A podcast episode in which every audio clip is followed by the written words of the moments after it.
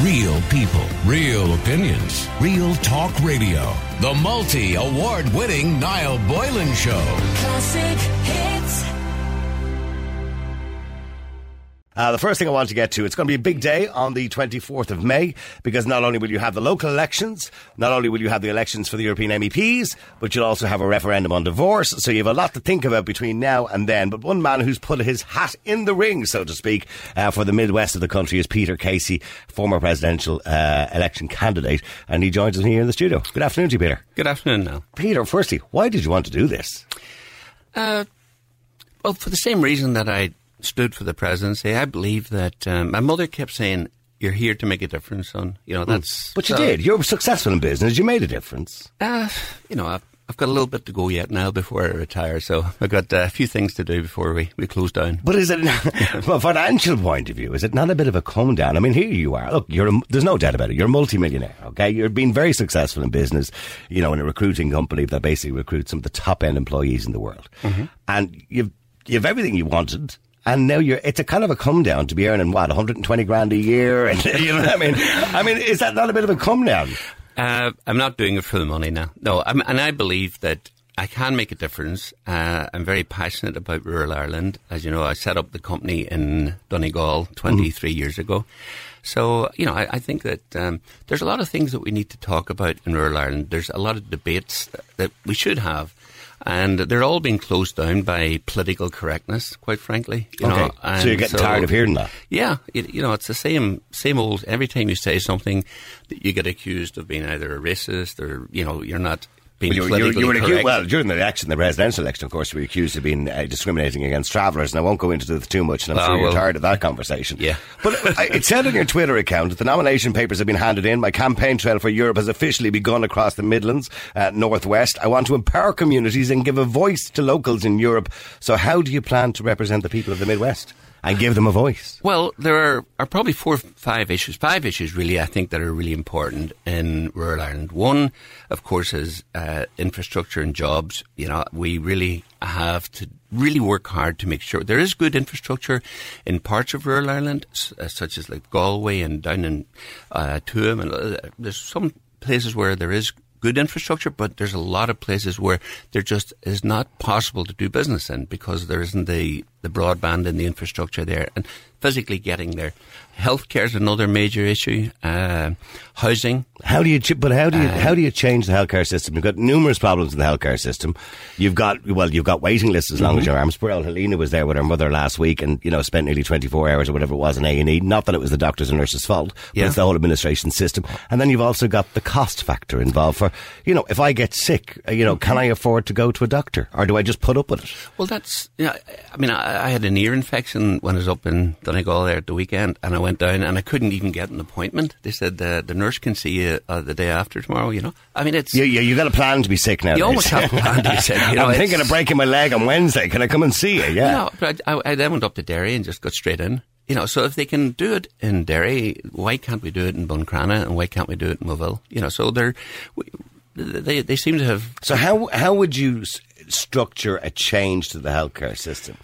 I mean, currently I mentioned yesterday we've got a three tier, tier Mm-hmm. I mean, you've got those, I suppose, who have private healthcare. Yeah. I'm not saying they don't have to worry because they end up usually in public hospitals anyway, uh, and not in private hospitals. You've got those in the middle who can't afford to go to a GP or can't afford to bring their kids to a GP unless they're under six years of age, under 12, uh, Mm-hmm. according to the minister by 2022. And you've got those who are on medical card who don't have to pay anything. Right. So how do you fix that system to make it a fairer system? Because I talked about this briefly yesterday. Yeah, you, you have to avoid uh, the system being abused. So I think you have to have a flat charge, perhaps 10 or 15 euros per visit. Mm-hmm. You were listening to my Just show so- yesterday. well, you know, but, but if you don't have a flat charge and it's totally free, then, I mean, uh, you'll... you'll to have kids with snotty noses in waiting Ex- rooms. Exactly. So you need to have a flat charge. But I think 15 euros, for example, would probably be about right. And that would stop people from going in, just as you say. So are you, are you saying, similar to what I suggested yesterday, we should abolish the medical card system? Yeah. And everybody just pays a flat fee to go in to see a doctor or go to visit the hospital A&E, which at the moment is about 100 quid. So everybody just pays that flat fee, so that will avoid people not being able to afford to go to a doctor. I think that's the certainly that's a discussion that needs to be. Do you think had. we can afford it? Because I mean, uh, in the UK, of course, they have free healthcare. You can go to a GP or a dentist for free. Yeah. Could, we couldn't afford. I don't think we could afford free healthcare. Well, if you look at the, the wastage that we've had in government, you know, the children's healthcare would pay for the whole, you know, there's one and a half billion we just lost there. The broadband program, there. That's another waste of That's money. another, I mean, he, the Taoiseach turned around and said that it's going to be many multiples of, uh, he doesn't know how exactly how much extra it's going to cost, but it's going to be many multiples of the original estimate. I mean, it's ridiculous. They're talking, you say, so it, it could be five to seven billion you know, and we're going to be putting fibre optic cables in the ground that in five years' time we'll be wondering why did we spend all that money? We should have gone straight to 5G. Okay, you talked about the other issues as well. Mm-hmm. You've mentioned two already, which is obviously the rural infrastructure and obviously healthcare. I'm assuming housing is one of your issues because it's an issue that affects everybody, or is that on your list? Oh no, well, there, with, with housing, there's um, there's two approaches to it. The first one is, you know, we, we have people turning down houses uh, just because they want to be closer to their mother or because, you know, you shouldn't be allowed to turn down a house. If, if you're being offered a free house, then you shouldn't turn Are you saying beggars can't be choosers? No, I'm saying you should be appreciative. If people, if you're being offered a free home, then I think you should thank you very much. I really appreciate it, and you should accept it. You know, now that's the short. Now, you, people are going to have a go at you and say, well, nobody gets a free home. But what I, I'm assuming you're suggesting is one that is uh, subvented by the state. Correct. Yes, that's yes. All right, okay. So, So- yeah, and, so- many, and many of those people would be on welfare payments, which have been given by the state. So essentially, I suppose it is free in some sense. Yeah, uh, we apparently there's three thousand eight hundred houses at the moment unoccupied around Ireland. You know, so um, and That's, a, that's an astonishing amount, it's- considering you know, a lot of people on a waiting list. But then on, there's there's a long term uh, situation, and you know, in America there was a thing called the GI Bill, and when the returning servicemen were coming home after the war, the government gave them a lo- interest free loan, fifty percent, as long as they invested in a new home. And it was the biggest stimulus in the history of the American economy, and it created a huge demand for building new homes. And if we can create that, a program similar to that, that would, but it would have to be new homes in uh, rural areas with infrastructure. So the government essentially becomes the bank, is what you're saying. Uh, yeah, but they become a co-owner of the of the property Okay, as so it's well. a shared ownership. It's a shared ownership scheme, and that would be uh, th- that would stimulate the local economies. Uh, there are other ideas. For example, we've got these um, houses that are derelict that are falling down because they're grade one, grade two listed buildings. The government should turn around and say, okay, we're going to uh, put a, a moratorium on the very strict conditions regarding restoring, and that would stimulate the local economy for local builders and tradesmen as Do you well. think people are gaming the system? I mean, this has been an accusation by, uh, you know, heads of Dublin City Council, for example, Mm-hmm. and other organisations. Do you do you believe that people are gaming the system? I think there are some people who definitely are taking advantage of it, and I think that people in that category, you know, uh, yes, there are some people doing that. I don't think there's a large number of people doing it, but I think yes, there are certainly people taking advantage. Do you think Ireland is a soft touch when it comes to, you know, social welfare, housing, benefits? Are we a soft? Are we a soft touch? Um, I think we have a responsibility as a as a society to look after people who can't look after themselves. But there are people who are taking advantage of it. So you know, it's a Mm-hmm. Well, we, well, we have a responsibility to protect taxpayers' money, don't we? We do, but we have to have a discussion on it without being labelled uh, racist or uh, d- divisive. You know, Yeah. you just have to. All I'm saying is the political correctness that exists in Ireland today needs to be shaken up. There's, and we need to have a, a frank, open discussion on these issues. Uh, Okay, I suppose one of the big issues that's going to come up um, will be direct provision. Um, what is your opinion of direct provision? Um, if people are here, we, we have international obligations. We've entered into, and we have to, we have a responsibility to look at to accept uh, our our because we're we've entered into these treaties. We have to look after. This uh, is the our- Dublin Convention. The Dublin Convention, and. I believe that we have a responsibility to look after people, a certain, our quota of people that we've agreed to. That's what we've agreed to. Okay, what, what, who do we have an obligation to look after? Well, Apart the- from those who, from Europe, uh, there's a free movement of people. But I can, in relation to the free movement of people, this was a big issue that came up in Brexit. Uh, Yeah. And I'll get on to the non-EU in a few minutes, right? But the a big issue that uh, this is the very reason Brexit happened, or is happening, or could happen. Yeah. Right? Uh, we don't know yet. We won't know in October. All right. Yeah. But this is the very reason is because of the free movement of people, not just from outside Europe, but from within Europe as well. Because there are a lot of unskilled people uh, within Europe who are moving from country to country, uh, claiming social welfare, claiming housing, whatever it happens to be, or benefits. Right. Yeah. And the British didn't like it, or the British people didn't like it, and that's why they voted against it. It's clearly that was the objective, right? Yes. Because David Cameron tried to sort that out before they went to a referendum, couldn't. Now the EU are come back and saying, actually, maybe we can do that, which could have avoided a whole referendum situation in the first place. But anyway, do you believe that we could stop the free movement of people? Or do you think people would want that? Um, I, look, we're a member of the European community. We have a responsibility to take people from Europe, skilled or unskilled, and if they're members of the EU. Is that a good thing? Uh, that's what we've signed up for. I didn't ask you I that. I'm asking, is it- is it a good thing?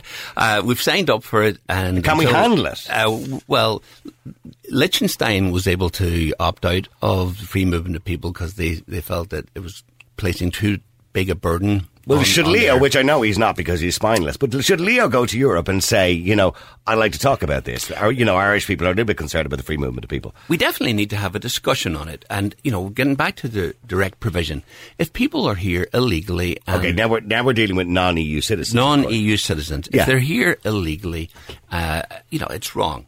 And we're, we, there's 6,000 people in direct provision.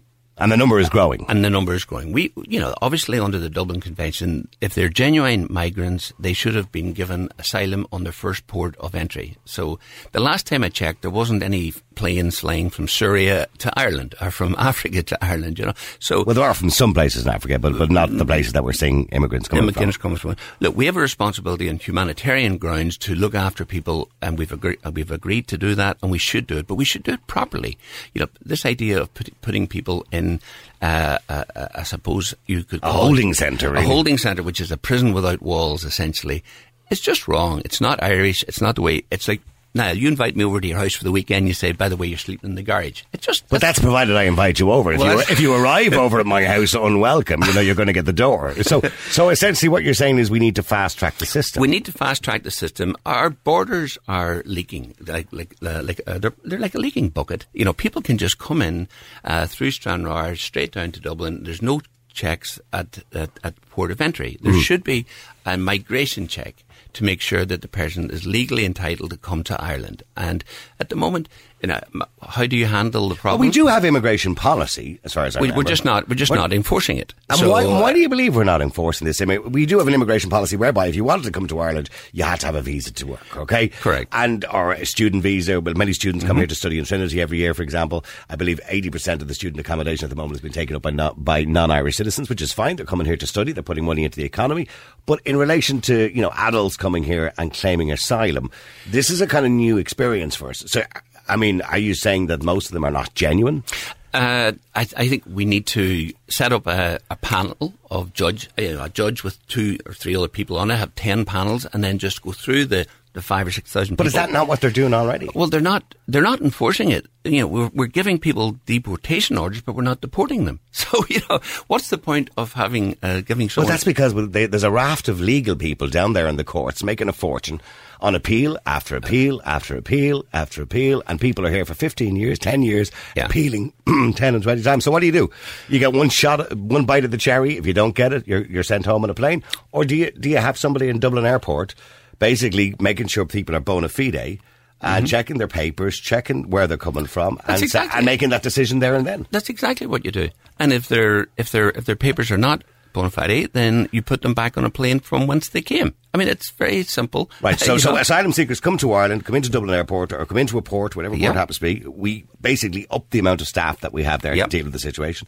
We check as much as we possibly can to Yep. find out their bona fide. If we figure, like some of those Australian programs we've seen on TV, uh, that they're not, uh, they're marched back out and the next the next plane back to where they they're, came from. They're given a pl- uh, exactly a ticket back to where they came. I mean, uh, look, I welcome diversity. I encourage it. I think it's wonderful that we've got 200 different nationalities in, Ir- in Ireland at the moment.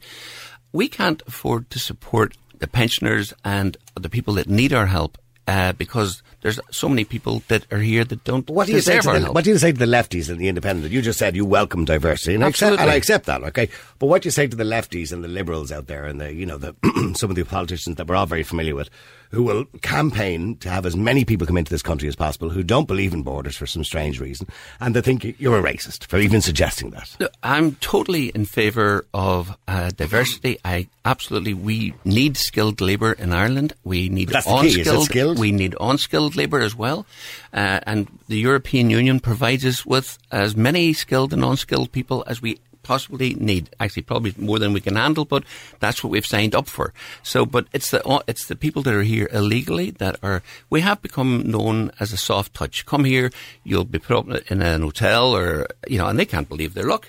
They're put in a You get hotel. free education, free, free healthcare, education, free health, and money in your pocket. and money in the pocket. Now, my point is, if they're genuine asylum seekers, we should fast track it. We should give them a passport. We should say, "You're here. You're an Irish person. We give you an Irish welcome. Get a job.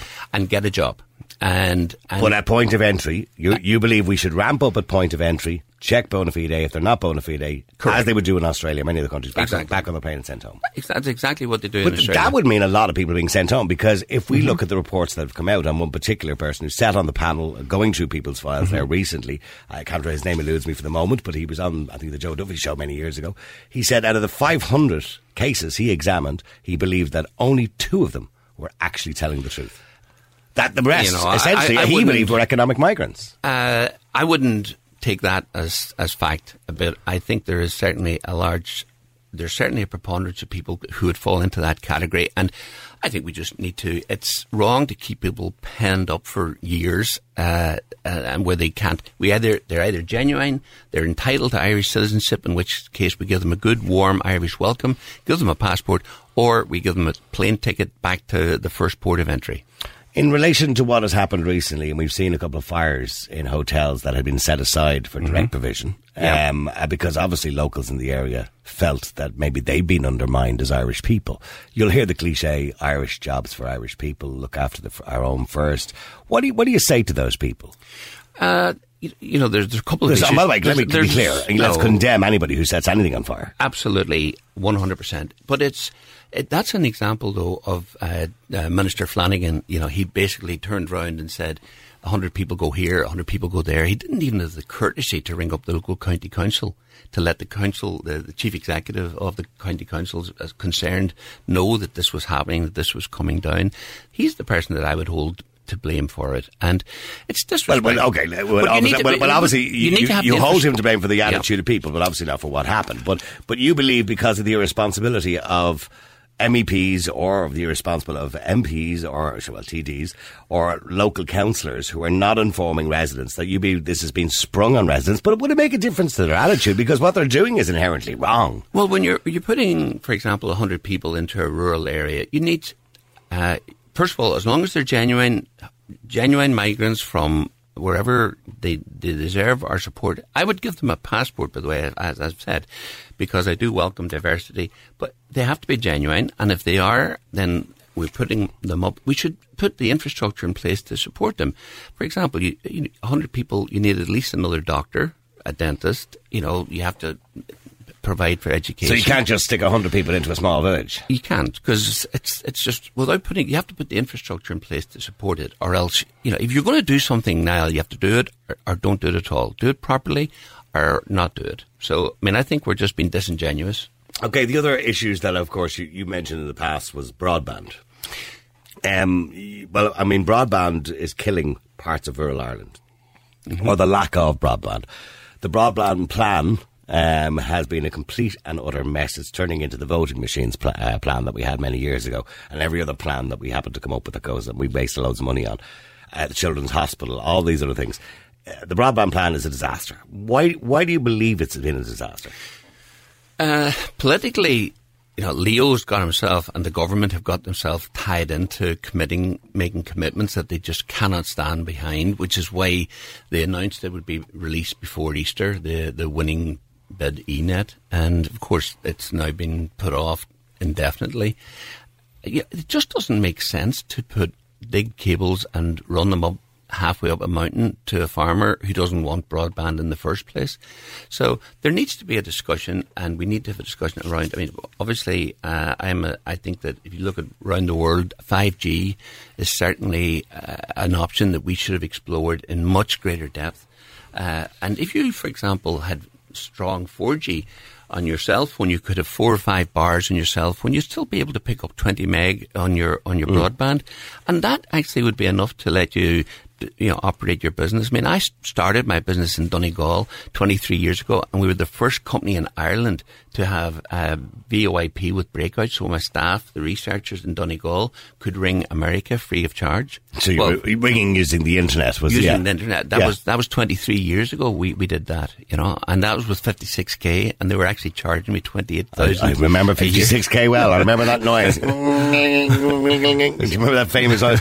Oh, by the way, somebody texts in and says, Hi, Nob. That's not true that it's appeal after appeal after appeal. Uh, well, by the way, I've had many asylum seekers on the air who've told me they've had two and three appeals. But anyway, uh, a new legislation was introduced in 2015 to have a singular system appeal process. So the asylum seeker is interviewed. Uh, they're either accepted or not. If they are accepted, they're given asylum status, or obviously permission to stay, or granted permission to stay. If not, they're entitled to appeal. Uh, if not, they are entitled to appeal. Well, that's what you're saying. They are entitled to appeal. There is only a waiting time of less than three months at the moment for appeal. If the appeal is affirmed, then a deportation order is issued, but the asylum seekers uh, go to ground as they know uh, they won't qualify.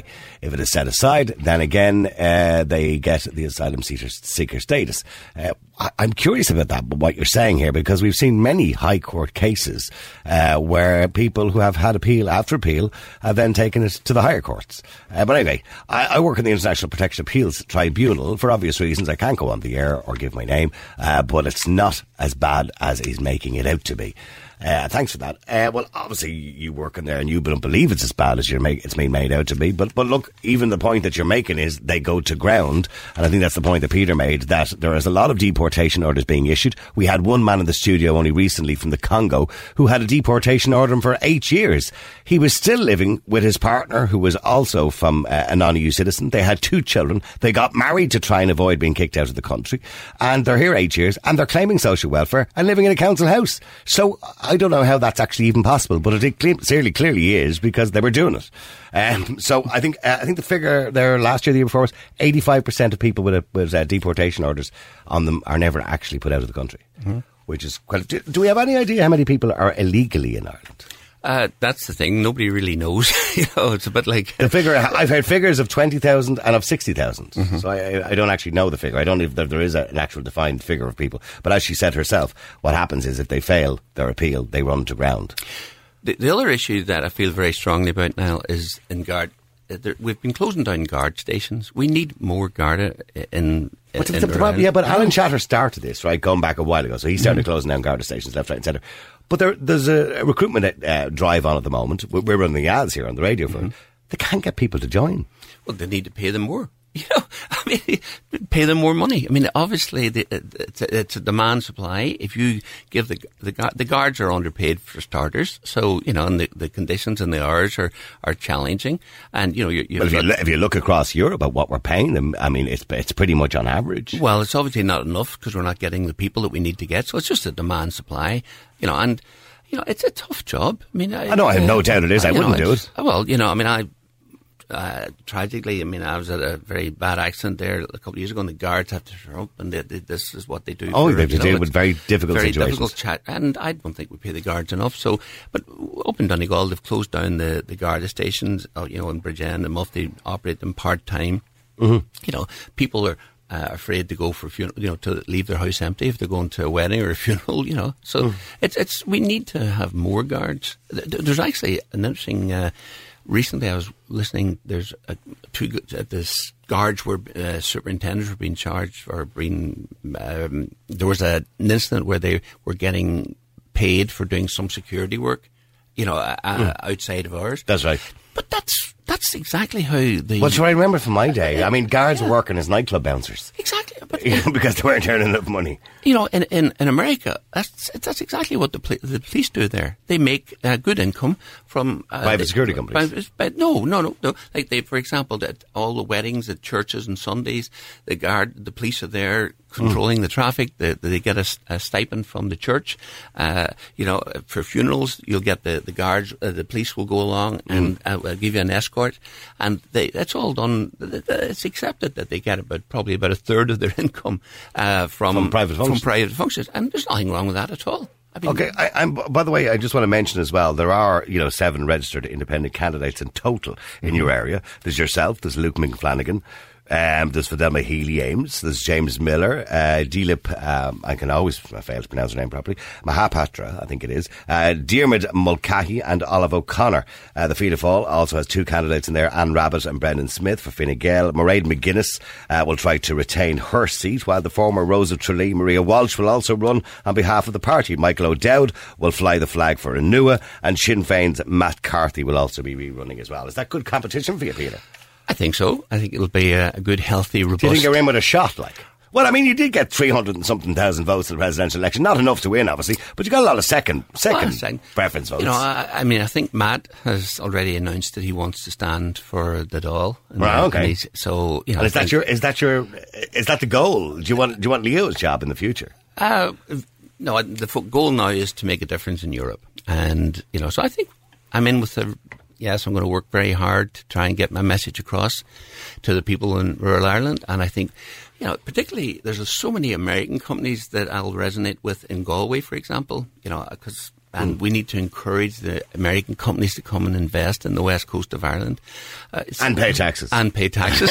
All right. By the way, if you want to, if you, I'm going to keep Peter here for about another 10 minutes after the break, all right? So if you want to ask him a question, if there's any question you want to ask him, particularly if you're from the Midwest, obviously, uh, because as he will be representing you in Europe if he does get the gig, uh, and he makes a lot of money out of it as well, because it's a good salary, isn't it, Peter? Anything else. So what I want to know is, well, mind you, nothing to what he probably has already. Uh, what I want to know is, if you want to ask Peter any question at all, you're quite welcome to text us or WhatsApp us at 087 188 0008. That's 087 188 0008. You can come on the air and ask him yourself or just text the question to me and I'll try and put it to him for you. All right. So it's 087 188 0008. In relation to the other candidates, by the way, we will offer obviously all those other candidates an opportunity to come on air at some point as well uh, before uh, the 24th of May, the other candidates in his specific area. Donald, you're on Classic Hits. How you doing, Donald? How you doing, Niall? You well? Good, good. Have you been watching Little House on the Prairie again? I, Niall, my heart is broken. You know what's happening? Mary is working in a, a blind school. You know Mary? She went I blind. do, yeah. She went blind, yeah. She got married. She had a child, but there's a fire, and the child is. gone. Oh, no, God. And I mean, how, how's the man supposed to keep going with this crack? I know, you must be broken-hearted for Mary. Not the on at all. I don't know. And what- and- want to be. And the Ingalls all gathering and supporting her. And what about the Olsons? Are the Ah, Olsons? TG Cahard want to be captain, so on throwing that stuff on during the middle of the day. right, but get it back to Peter Casey anyway. The Yeah. real world, yeah. Oh, there's two questions I want to ask Peter. Good morning, I consider I, I consider myself. Good morning, Peter. Where are you? Um, I consider myself an Irish nationalist, Peter. Right? No, I voted no, but to, to, I I feel that most of the Liberals consider me homophobic, uh, a white supremacist. you know, and just because I'm a nationalist, just because I want to put Ireland first, I don't think Europe is is a democracy. I just don't. I, I fail to see how how. Um, Juncker and the rest of them, I never elected them anyway. I never even, you know, Yeah. I never elected them. So I, I fail to see how democracy. So if you ask questions about Europe, if you ask questions about uh, immigration, you're a racist. And, I, and, and, and it needs to stop. And the media are not doing their job. Apart from 4FM and some local radio stations, the main media are not doing their job. This, you know, that's what I feel. And the other question I want to ask you is, where would you stand on, on pay for for the defence forces? Because uh, I don't, I don't. Oh, uh, yeah, that's, that's a big any issue at the defence moment. Okay, a big issue at the moment, obviously, Yeah. Peter, is we can't get people to join the Defence Forces because Yeah. the money's crap. Yeah. And and the wives of the Defence Forces, in fairness, the wives of the men in the Defence Forces have, you know, campaigned for the last few years to increase the money. It's awful. It is. I mean, it, it, the Navy. Yeah, we had, a, we had an instance there a couple of months ago where they couldn't get the ship, the soldiers to to, to, board the, to, to, to staff the ship because they were out doing part time work. I mean, either you have a navy that's fit for purpose and you pay the people a, a decent, good living wage, or you just say, okay, we're not serious about having a navy. But you know, if you're Do going we to have need, it, well, here's the thing. Do we Yeah. need an army? Uh, Remembering, of yes. course, Donald was in the army, and let's not Yeah. insult no, him too no, much, we, but do we need it? We definitely need an army, and I think it's it's actually it would be it's a great place for, for young people to go and get trained and disciplined and and Hmm. under, you know. So I th- I'm definitely think it's a great idea to have a, an army. The Air Force, I'm a little bit the Air Corps. Uh, we've got 27 fixed wing aircraft, and all we they're don't doing. need the planes. We don't need. We, we need don't. choppers. Yeah, we need cho- exactly. That's what I've said, Donald. Uh, we don't. Yeah. We, we need For to, air rescue For and air rescue, we Yeah. should Air rescue, get rid of yeah. the 27 planes that are training Yeah. pilots for Ryanair. Well, well, well, uh, you know, and and and, uh, and, and Well, get 12 air Because ambulances. we're, we're, realistically, we're not going to go to war, are we? We're- We're well- using planes. Well, Niall, a very interesting point on the planes. Now, the Minister of Defence wouldn't admit it on television, but the RAF provide That's correct. planes for our airspace. That's- and that's, that's- a fact. So, That's a- so in other words, it's a complete and utter waste of money. yeah. it's a complete another way of Complete- doing it. yeah, they, after 9-11, Donald, you're quite right. After 9-11, we subcontracted out our defence of the air, airspace to uh, the, the RAF, you know. Yes. All right, okay, uh, well, get, getting back to the, Donald's other question, the very well, The Donald's question other question on, was the, on the nationalism. the yeah. nationalism. He's, he says he can't even open his mouth, or he's referred to as a racism, a racist or a homophobe. Uh, I, mean, I'm obviously a very proud Irishman, uh, and I've lived all around the world. And everywhere I go, I meet other people who are very proud to be Irish. So, uh, you know, I mean, I I think our our nationalism has been slowly eroded by the, the EU and by all this multitude of rules and regulations that they're imposing upon us. And, and just an, as an aside, for example, Donald, I, I really think we should never have left the punt. If we'd kept the punt, Oh, sure, I know. you know, we would have been able to actually control our own, have more influence over We'd, our we'd own have less national debt. We'd have let less national debt. Like, for example, if we'd spent like drunken sailors, sorry, pardon the pun with the name of there, but, uh, you know, at the time, uh, the value of the punt would have gone down 20, 25%. The, the Mercedes and the, Be- the Beamers would have been 25% more. We'd have bought less of them, and then it would have been 25% cheaper for people to come to Ireland for a nice holiday.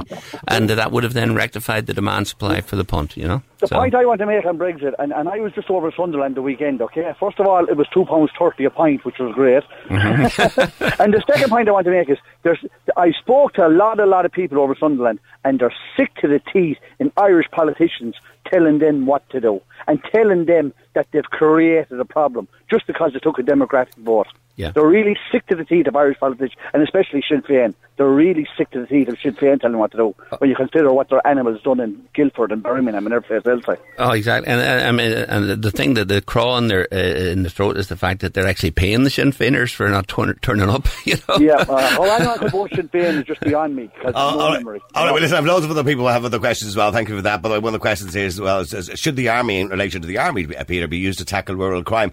We've also heard recently that Tesco's, of course, are bringing are, are afraid to deliver into certain areas uh, of Dublin as well, Mm-hmm. uh, and that's becoming a huge problem. Taxi drivers won't go into certain areas of Dublin. Uh, you've got the bus services won't go into certain areas of Dublin after certain times. Uh, now, when young individuals are getting, you know, uh, basically told they can't go out after nine o'clock at night. There's got a curfew. Do you agree with curfews, by the way? Um, I mean, that's a very good idea. There, When you've got an area where you've got a lot of crime. Yeah, absolutely. I mean, that's a sort of the point that we should have a discussion on. Should we use the army to uh, part time to to help Tackle crime. Tackle crime? I, I don't see why not. I think it would be, uh, you know, uh, it's not what they're going to be doing full time, but it, uh, definitely if there was uh, soldiers per, uh, uh, patrolling around, it would definitely uh, have an impact on on crime, and I don't Okay. see why not. Stephen, you're on Classic Hits. How you Stephen? Hi, Niall, and good afternoon, Peter. Good afternoon, Stephen. And it, it's good to hear you on the radio taking calls real for, from real people. I have a quick question for you. There's an article in the Business Post a couple of weeks ago about the Sinn Féin MEPs refusing to disclose their unvouched expenses, which I believe is just over four and a half thousand euro a month. Oh, it's a great Or- gig. Absolutely. Which is kind of ironic when one of them was actually demanding Michael D disclose his. So my question to you, Peter, is that if elected as an MEP, and I do hope that you are, uh-huh. will you will you fully disclose all the unvouched expenses? One hundred percent. One hundred percent. They'll be on my website. You'll be able to log on and see exactly how many expensive dinners I'm going for. And how much can you spend? Is is there an what's what's the allowance or what as an MEP? What, what I mean, okay, you get you obviously get a salary. yeah. Okay, and what, what is it? What exactly what is the salary? Uh, 120 grand a year? It's about 118, I think it is. But then Okay. you get uh, you get so much per day when you turn up. So you get a So just for turning up, you just get- for turning up, you get a few quid. You get I think it's 480 or something. But the big Per one, day? yeah, For turning up? for turning up. Right, Um, okay, so that's bi- unvouched. That's uh, unvouched. And then the big one, of course, is um, the you get a monthly allowance for staff, and then if you go on So, like a communications officer, PR, whatever, whatever it is. correct, PA. and then if you go on a committee, you get so Jeez, it's a good gig, you, isn't you it? You get you get more if you're on a committee. You say so. Do you want to run, Stephen? I'll back you. Oh well, well, I wouldn't mind being Peter's alternative. If he hasn't picked one yet. okay, but I, I think Peter's asked the question. He has no problem whatsoever, you know, obviously um, showing where his expenses are spent and how they're spent, or a breakdown of that, if that's what you want. Well, that's excellent. I know he did release it for the presidential campaign as well. I think all one of them do. I think it's hypocritical for some, to Sinn Féin, not to disclose it. So I, I appreciate Peter's straight answer on it, and I wish him best of luck.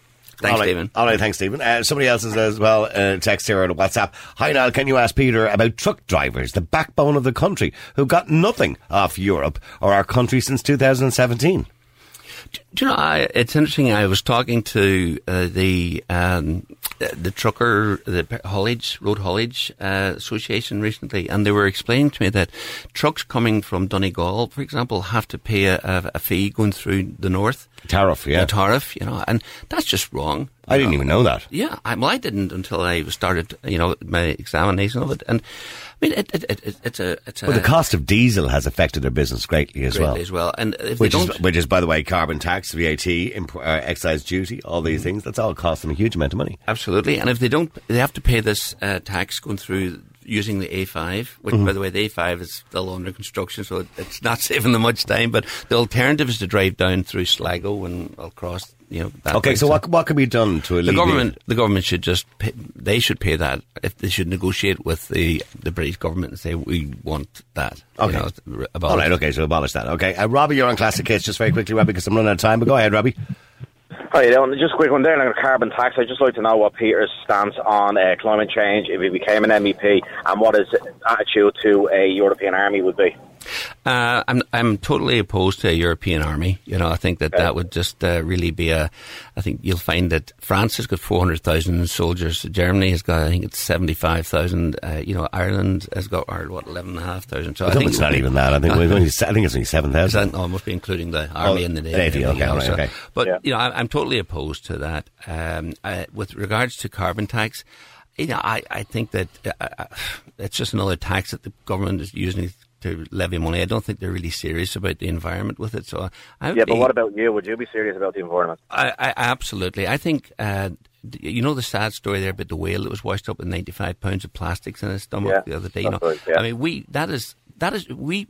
We are able to influence the world by, by just making gestures. For example, putting tax on plastic bags originally, you know, and I think Single-use plastics, which was Single, announced. Yeah, uh, yeah, and single-use plastics. We should announce that we're going to abolish, or have a plan to have them abolished within within five or ten years, whichever's realistic Biodegradable instead of plastic. and biodegradable, exactly. You know, I mean, we've got Coca Cola here. Uh, we could use our influence to get Coca Cola to either go back to glass or to, to go Yeah. to biodegradable. So my point is, you wouldn't have a you wouldn't have a problem tackling the, the big corporations in relation to climate change. Absolutely not. No, I, I deal with the big corporations currently. Like, we were, that's why I asked. No, absolutely none whatsoever. And what about the other big corporations? Sorry, I've gone completely off the subject, Robbie, but social media, Facebook, Twitter, Instagram, they've come under a lot of fire lately, get, getting away with absolutely murder. They deserve to come under a lot of fire. You know, they, Right, right. They, they, they should be held accountable. And uh, this social bullying, you know, that goes on, social media bullying, it's just so wrong. And it's so, it would be very easy to abolish it. What you've got to do is get all the, the social media companies in a room, say, here's, boys, you've got to come up with a solution to this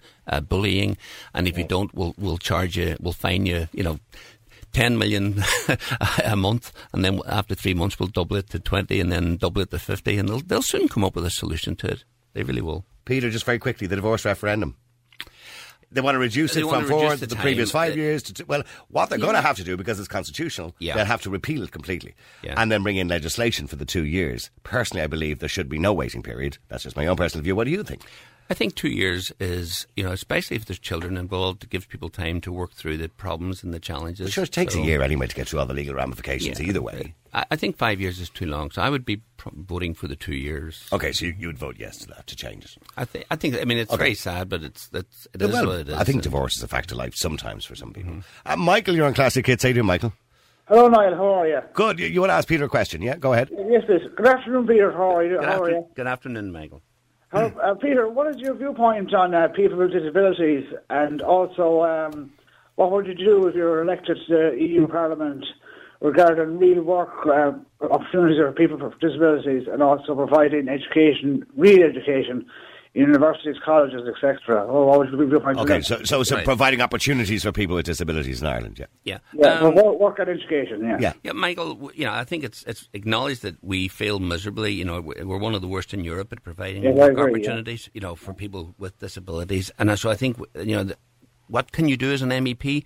You can actually you've got a platform to sort of expand and explain what we need to do and bring attention to it and shame, name and shame the, the, the TDs here in Ireland who can actually can Yeah. and should be doing something about it. You know, I think that's one thing you can do. Uh, the system is as you know, widely abused, and some disabilities are, yeah, I- not being able to read or write. Technically, I don't. It's classed as a disability. some, but many do, many do, Peter. Like many, many, many um, people with disabilities have skills and are, are educated. like, Absolutely. and- I I think the point that Peter's making is that there are many people in this country genuinely disabled, but there are obviously people who are abusing the system. And if that abuse wasn't there, well, I, th- I think what he believes is there would be more money to support people with genuine disabilities. Yeah. Correct, yes. Well, I have a disability myself, yeah, but I'm looking for work, but I find it very hard to find uh, employment myself, you know? Yeah, I mean, in America, what they do, uh, Michael, is they give incentives to employers. Uh, you know, so It's incredible over there, You know, actually. they, uh, Yeah, to, so I mean, I. I, I mean, I, had a young- I- had a- I noticed it when I was over there in Walmart. You know, Yeah. you got a guy going around the car park collecting the trolleys in an electric wheelchair. That's not something you would see over here. So they have those opportunities. It's almost like they, they encourage people with disabilities to get out there and be part of society. Well, they paid half this. Uh, I heard, I, I had a, a, as an assistant working for me, a young guy, and he was in a wheelchair, and uh, Georgia picked up half the, you know, the, a fair chunk of his wages. Mm. Yeah, well, I have a bit of good news. and I know a few people now with disabilities who have jobs, like, you know, Mm-hmm. even even within HSE and other employments as well. But, And that's great, yeah. yeah, you know. All right, well, listen, thanks very much for that, Michael. All right, I hope that answered your question. Somebody else wants, to know why did you apologise for your stance in relation to travellers during the presidential election? Did you, did you apologise, Peter? Because I didn't hear the apology. I certainly did not. Uh, no. So you still Uh, feel the same way in I- I relation still- to travellers being an ethnic minority? They're they're not an ethnic minority. I I think it's wrong to discriminate against any race, whether it's a person's race or religion or sexual preference. It's wrong. Discrimination is totally wrong. But I don't believe that a they're an ethnic race, a different ethnic race, and b they should be. So you given still stand by that? one. But I'd even go further. I think it should be repealed. You know, they shouldn't be given the the. So they should take you should take that status away from them. again. absolutely. Yeah. Oh, okay, a lot of people might not agree with that. Also, in relation to you, you mentioned sexual orientation as well there a few minutes ago, and gender, I suppose, comes into that. One of the big questions at the moment is transgender rights. Uh, do you have an opinion on trans or the rights of transgenders? Now, Ireland, of course, is the first country to allow transgender people to self-identify. Um, do you believe that's a good thing? Do we do? Is it okay for children to identify as different Um, genders? You know, I, I absolutely would be supportive of tran- transgender people uh, having absolutely equal rights to, to to straight people, but I think it's children need to be protected. So I would put an age limit of eighteen before people can make a decision on whether to. It's it's it's a, obviously a major life changing decision. Uh, if you feel you're in the wrong, you know, so I just it's so challenging. gender, It's yeah. it's so it's such a tough tough uh, position to be in. All right. Well, look, Peter. Uh, I wish you well. Uh, you you're up for stiff, some stiff competition there, uh, but you never know. Uh, you could be successful. Peter Casey. Uh, good luck to you. And don't don't forget, by the way, there are many other candidates who you can vote for there as well. I mentioned them already. Uh, you've got Luke Ming Flanagan, Fidelma Healy, Eames, James Miller, uh, Dilip Mahapatra, uh, Diarmid Mulcahy, Olive O'Connor, Anne Rabbitte, Brendan Smith, uh, Mairead McGuinness, and the Rosal Tree. Maria Walsh will also be running. Michael O'Dowd on behalf of Renua and Sinn Féin's Matt McCarthy also running in the same uh, region. So you can give them all a vote if you want to. Obviously, Peter is looking for your vote anyway. All right, Peter, best of luck, and I'm sure we'll be talking to you again soon. Real people, real opinions, real talk radio. The multi award winning Niall Boylan Show. Classic hits.